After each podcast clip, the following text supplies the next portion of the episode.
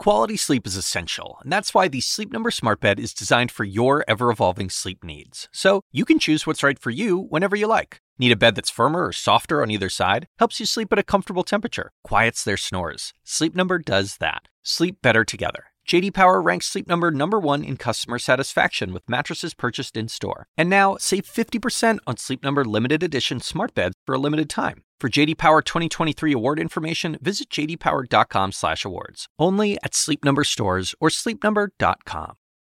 Hey there, it's Sanjay. Right now, we are hard at work on the upcoming season of Chasing Life, and I'm excited about it. It's all about technology, our reliance on it, and most importantly, how it impacts our brains.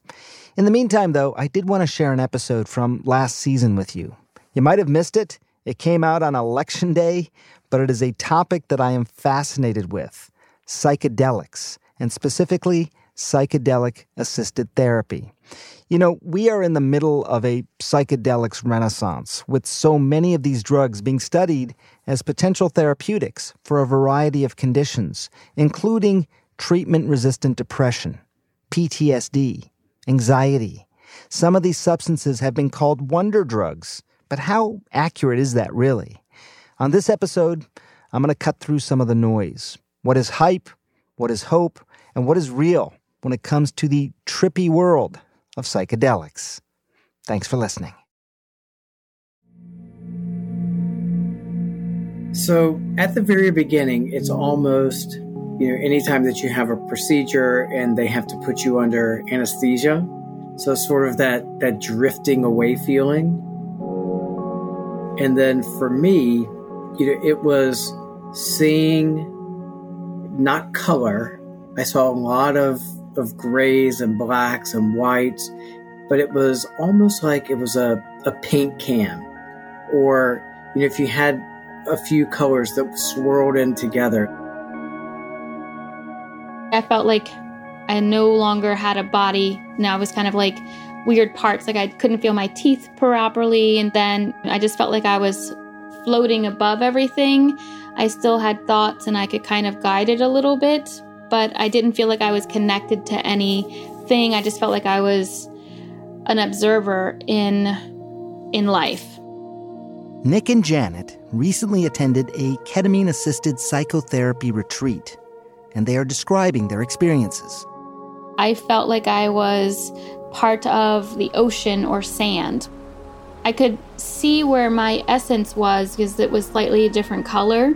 However, I just was flowing with the tide. Like I was just part of it, and that felt very relaxing and um, peaceful. You know, seeing a lot of this fluid motion around me that was more of a sense of starting to think about where do I fit in the universe. So it started to get me contemplating some of that um, from a sensory standpoint. So it's almost like I'm this piece of matter and I fit into this ever evolving fluid world or universe. They are part of a growing number of people who are taking so called psychedelics. You know them as ketamine, psilocybin, LSD, MDMA, the goal is to treat a wide range of mental health conditions, including depression, anxiety, addiction, and PTSD. Now, most of the compounds are still tightly regulated by the US DEA, so the legal use of them is limited to research studies, usually done at academic or medical centers. The anesthetic ketamine, though, at the moment, is the only exception. Ketamine is a FDA approved medication. It has a wide range of uses. Um, at sub anesthetic doses, it is really a great adjunct to uh, psychotherapy as well as um, modalities in which people can work through their traumas. That's Dr. Mira Garcia.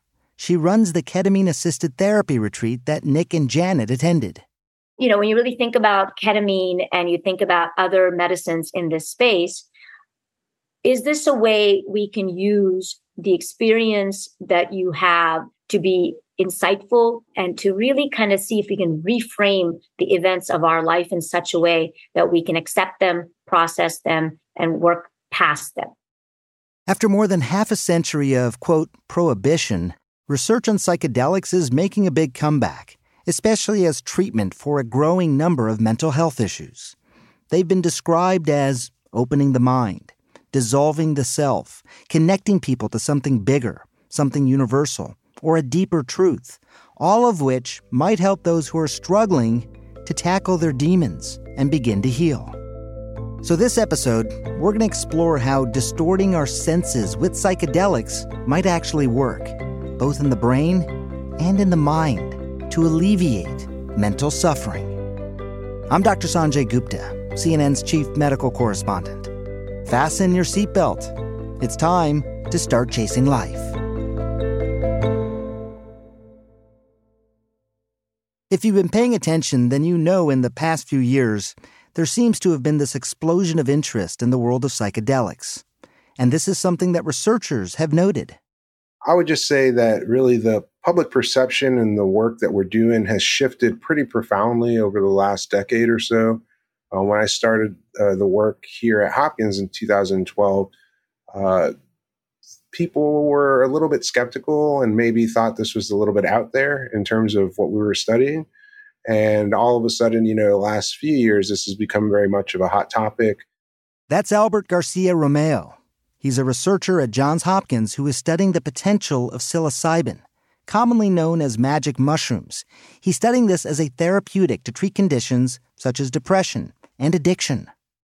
What is the meaning of the word psychedelic? How do you describe or, or define that?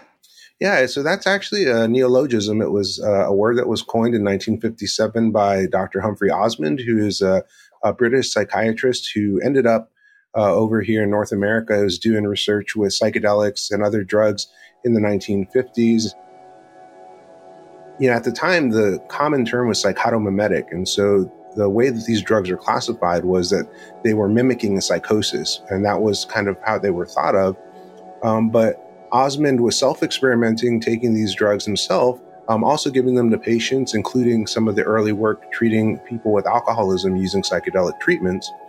And what he saw, both from his own experiences and the experiences of other people who uh, had these psychedelic drugs, was that their experiences were not always like psychoses, and oftentimes they were very profound, meaningful, and even spiritual types of experiences that could happen um, that could have some benefit and so that intrigued him and kind of got him into this little uh, rap battle, if you will, in the 1950s with the c- contemporary author of the time, um, Aldous Huxley. And they were trying to come up with a, you know, better name for these drugs. And uh, Osmond said, you know, he wrote this little rhyme to fathom hell or soar angelic, take a pinch of psychedelic.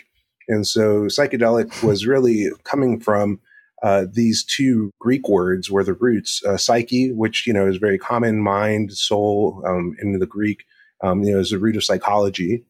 Um, and then there's also the delos part, which is really to sort of uncover or to manifest what's already there. I got to say, I, I, had not heard that story, especially the, the, the poem and how that neo, neologism sort of came about. Uh, that's that's really interesting. Mind manifesting sort of um, term uh, in some ways is what the psychedelic means. What what qualifies then as a psychedelic? Well, you know, there's a lot of back and forth in the field. From a pharmacological standpoint, psychedelics and what Osmond was talking about were these specific types of drugs. The way that they work is that they uh, are agonists at the serotonin 2A receptor. There's 14 different types of serotonin receptors in the mammalian brain. Serotonin 2A is a specific type. And we know that when a drug activates that, often it has these sort of mind altering properties uh, that are psychedelic like.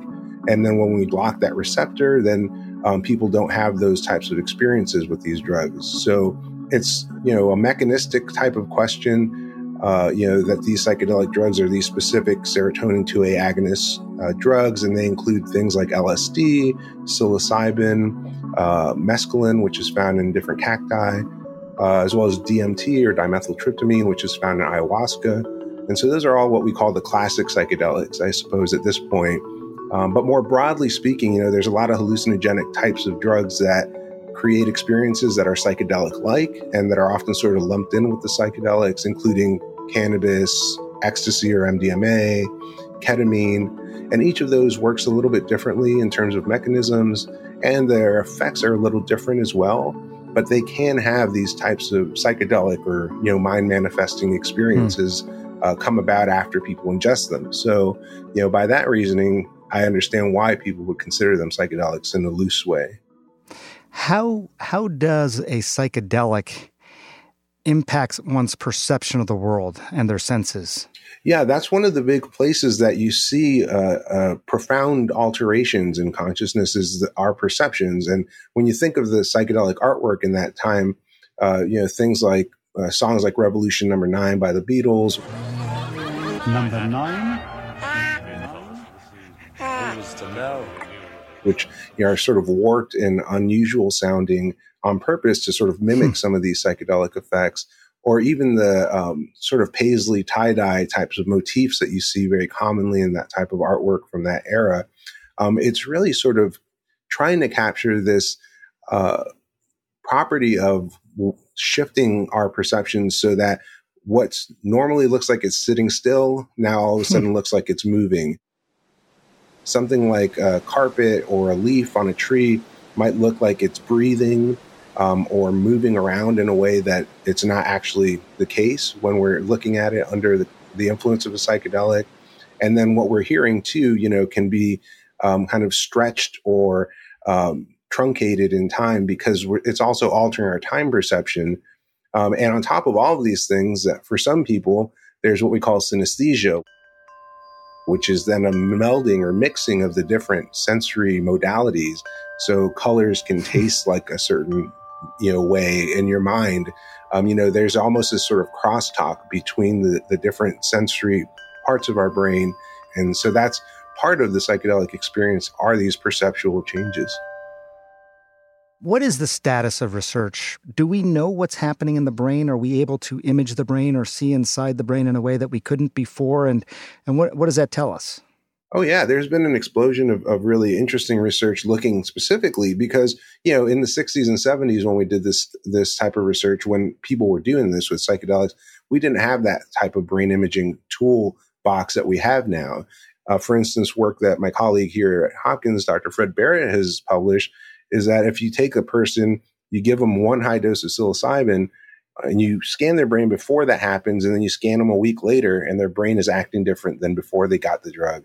You come back a month later and you scan them again their brain is still acting differently and key regions like the anterior cingulate cortex which is part of the default mode network um, the amygdala which is uh, important for emotional processing and those changes are also correlated with things like uh, greater positive mood or lower negative mood that persist after the drug whatever the, the drug is doing when people are under the influence, it continues to have a sort of reverberating signature that is also related to the types of therapeutic effects we're seeing, like re- reductions in depression.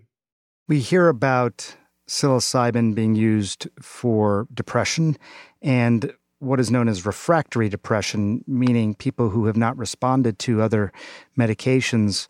Ketamine to me, has been described as something that can also have significant antidepressant effects and even um, was described to me, and I'm curious your thoughts on this, but described to me as a suicide rescue drug for someone who may be acutely suicidal. So even though they have these different mechanisms, the outcome in terms of what they may do for somebody, at least with ketamine and psilocybin, for example, can be very similar, it sounds like. Yes, absolutely. Ketamine has been shown to have rapid antidepressant effects, meaning that if you give a person ketamine uh, who's got a severe depression or even a suicidality at the moment, um, you can see a change in that for the better in under 24 hours from drug administration.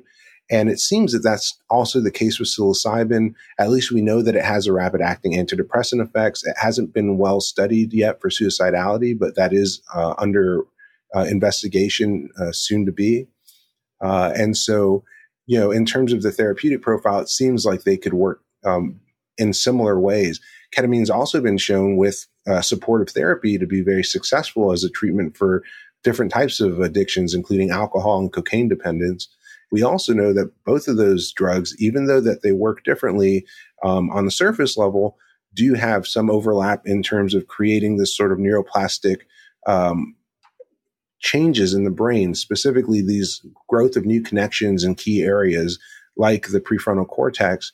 And when you see psilocybin or ketamine doing that, that starts to give us an idea of how do these drugs create persisting benefit even after the drug is long gone from the body. Yeah, that that's the part that sort of uh, was always very interesting to me when I read some of the initial trial results. People would have long lasting impact of taking, for example, psilocybin. They may have months of antidepressant benefit in, in those trials. Yeah, and that uh, that's something that we found using psilocybin for treating depression and for treating addictions. People have these long lasting benefits that last months or up to a year or more, even after one or two doses of the drug. And that hmm. also seems to be a key difference between ketamine and psilocybin in that for some reason the ketamine effects only seem to last so long. Usually antidepressant effects of ketamine are anywhere between 7 and 14 days and then people have to come back to get more. Um, with the psilocybin, uh, there is a substantial proportion of people who continue to have antidepressant effects that go on. And why, why that is is still a bit of a mystery, but it is very interesting. You know, I I I don't want to over or understate that point that you're making. I mean that that that's what I think one of the things that really jumped out at me when I first started reading some of these trial results. Um, keeping in mind that you know people who who take antidepressants often do take them daily, and there can be significant side effects. And the idea of taking something that you only need to take sporadically, you know, months as opposed to days in between doses. I, I know you said we don't know why the effects persist uh, as long as they do with something like psilocybin. Um, do you have any guesses? I mean, I, I don't typically ask for guesses, but I'm just so curious as to why that would be. It seems to to um, run counter to how we think about taking a substance and having again the body no longer produce that substance you know what, what do you think's going on here? Yeah there, there's two sides of the coin here. One is the biological mechanism is uh, and what seems to be happening on the one hand is that um, there's a potential neuroplasticity effects of these drugs but uh, as a psychologist and someone who's very interested in uh, altered states of consciousness and spirituality um, the other side of this coin is the psychological side and so when somebody has a very profoundly meaningful experience, um, that could lead to big changes in their behavior, giving up drinking, um, you know, uh, changing something that they've been doing that may have been dysfunctional for many years. And so the way that I've seen it is that the type of experience that people can have under the influence of high dose psychedelics can be almost like uh, trauma in reverse. And so somebody has a big experience and afterwards, they're continuing to have psychological benefits. They're continuing to see the world as uh, interconnected, sort of unitive field that they're a part of. Janet and Nick, who you heard from earlier, had similar experiences. Everybody knows that they're, you know, that they're not alone, but this uh, deeper understanding or connection with a greater universe. You know, this medicine helps you realize that there is, you are part of something even if you can't see it right now. You know, it was a very, very much a sense of calmness and more mellow. Um, I do think back to sort of the questions that I was thinking about during the journey of, you know, what is my what is my place in the world? When we come back, more of my conversation with Albert on what is being called a psychedelic renaissance. People are, are feeling like they're a little bit over some of the over medication that's been happening and wanting to explore alternative uh, methods. And so I think this represents that. This podcast is supported by Sleep Number. Quality sleep is essential. That's why the Sleep Number Smart Bed is designed for your ever evolving sleep needs, so you can choose what's right for each of you whenever you like. Need a bed that's firmer or softer on either side? Helps you sleep at a comfortable temperature, quiets their snores? Sleep Number does that. Only Sleep Number Smart Beds let you each choose your ideal comfort and support, your sleep number setting. Sleep Number Smart Beds learn how you sleep and provide personalized insights to help you sleep better. All Sleep Number smart beds feature cooling, pressure relieving comfort layers for soothing sleep throughout the night. Temperature balancing bedding is designed to move heat and moisture away when you're hot. When you're cool, they hold their energy to help warm you. Sleep better together. JD Power ranks Sleep Number number 1 in customer satisfaction with mattresses purchased in-store. And now, save 50% on Sleep Number limited edition smart beds for a limited time. For JD Power 2023 award information, visit jdpower.com/awards. Only at Sleep Number stores or sleepnumber.com. The assignment with me, Audie Cornish. So there have been arrests, suspensions, disciplinary hearings. They're shutting down graduation events. At this moment, the part of the protest that are admirable are young people calling attention to atrocities. Michael Roth is the president of Wesleyan University. I would like to make a space for them to do that as long as that space doesn't prevent other people from pursuing their education. Listen to the assignment with me, Audie Cornish, on your favorite podcast app. And now back to Chasing Life and my conversation with Albert Garcia Romeu.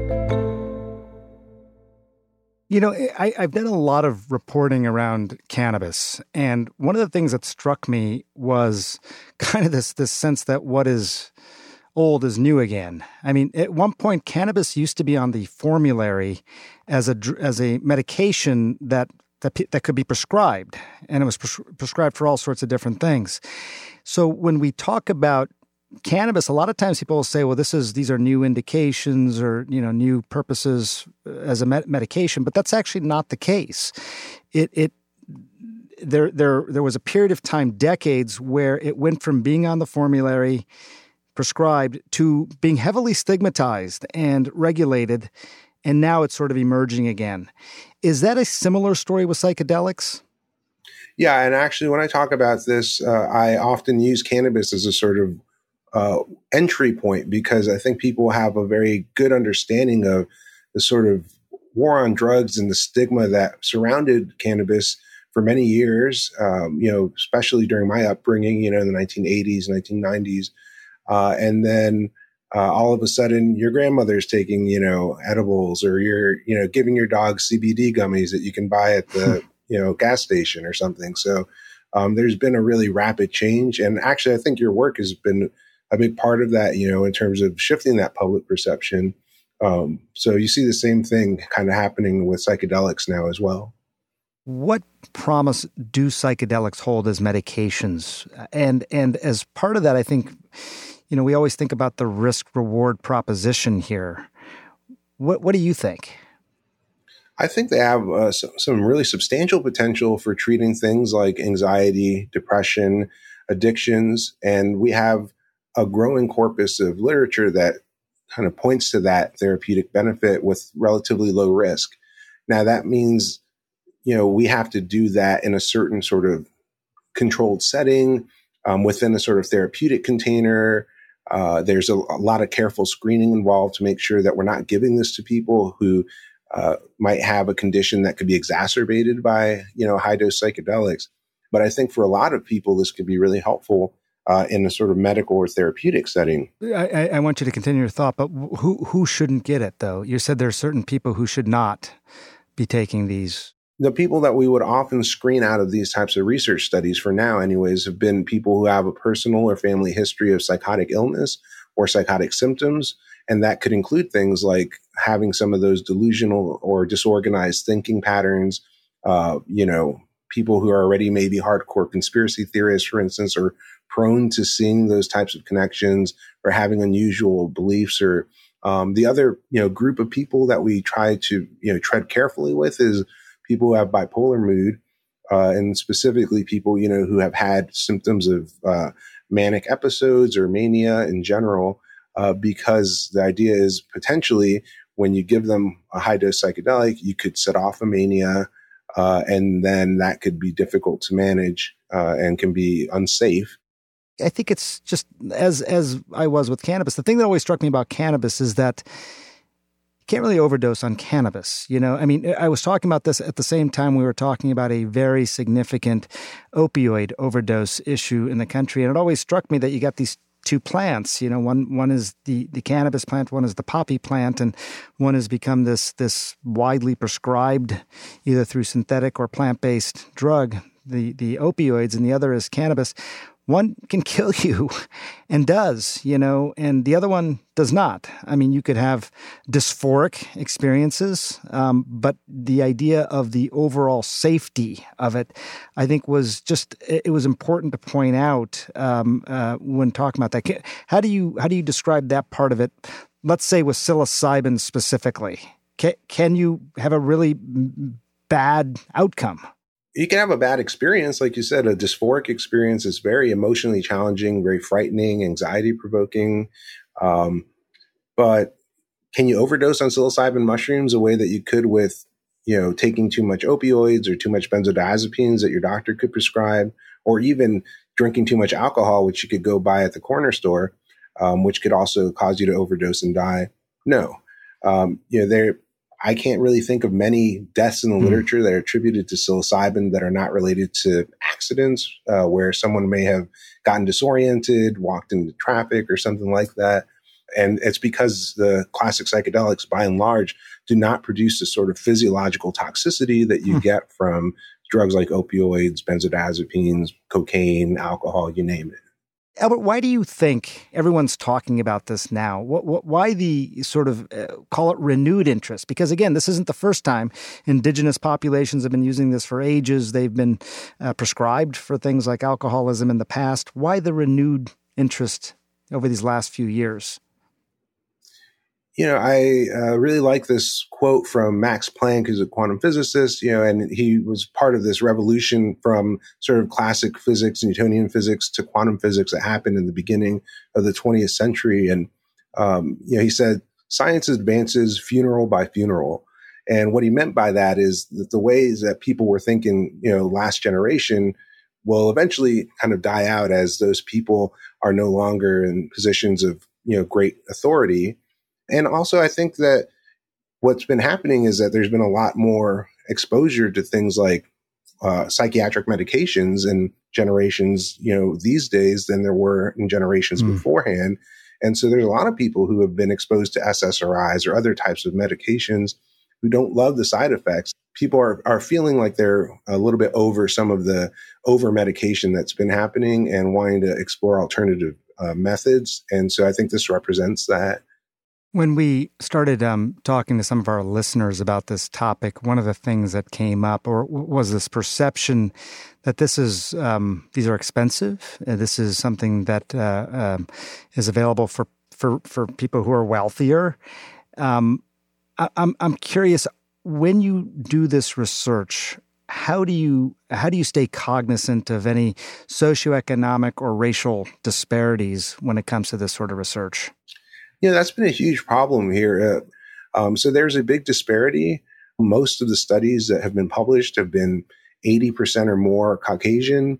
They generally tend to be more well educated. They generally tend to have uh, more uh, social, you know, higher socioeconomic status, including, you know, having just more uh, discretionary income. And so those uh, factors really do call into question, you know, the generalizability of our findings. Um, but just in general, I think there is a perception around psychedelics as being uh, white people drugs. You know, once this becomes an approved treatment, should that happen, then this is pretty resource intensive. We're talking about hours of therapy that takes a course over several months. You know, having the full day to be doing at one dosing session or maybe more of those, and that can be hard to come by for people who don't necessarily have uh, you know the financial freedom to take the day off of work um, or to pay for like multiple hours of therapy. Um, if insurance covers this, that's going to be a big issue because that's going to lead, make or break, you know, accessibility of this. So when you put it all together, Albert, um, hype versus harm, harm versus hope, all, all of that, what do you think is the future? Of, of psychedelics. Saving a, an easy question for last, right? Look into your crystal ball what do you, if we talk in a few years, what do you think the conversation will be like? You know, what I hope to see is a, couple of things. And, you know, on the medical front, um, I hope to see enough evidence gathered and enough high quality uh, studies conducted to show that yes, they're safe, yes, they're effective, uh, if that's the case, and then leading to you know rescheduling, which would allow for uh, people access these as treatments, and hopefully something that people can actually afford and get you know get access to in a not very uh, you know restrictive manner.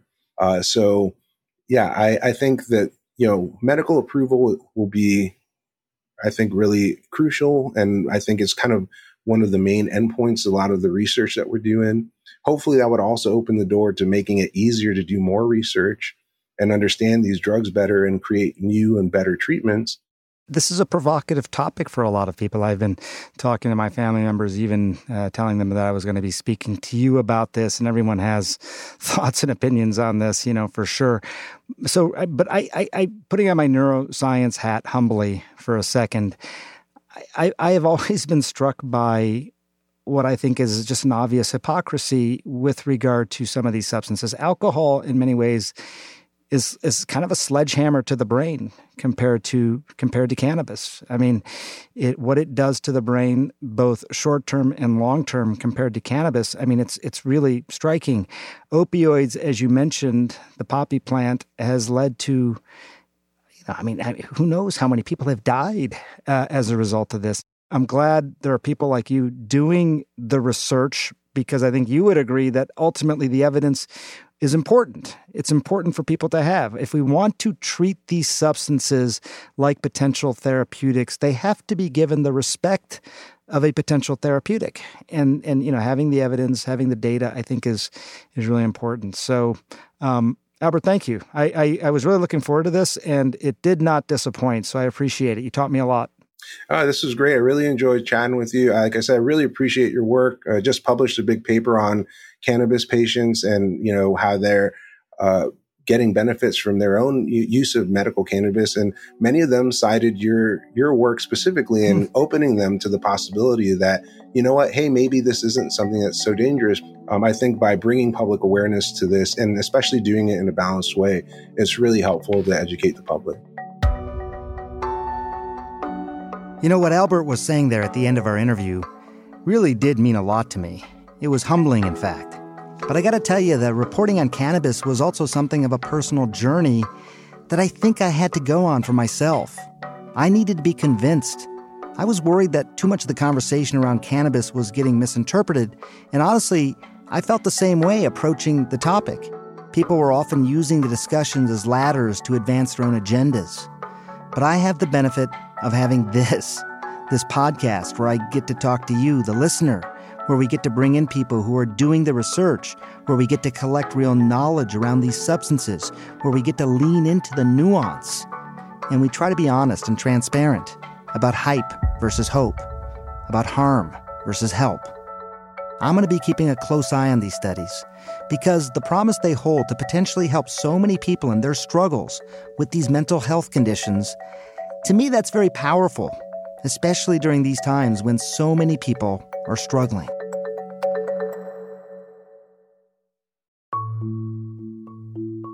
Chasing Life is a production of CNN Audio.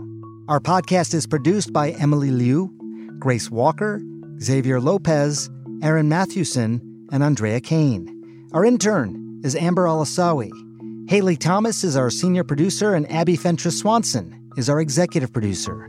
Tommy Bazarian is our engineer, and a special thanks to Ben Tinker, Amanda Sealy, and Nadia Kounang of CNN Health.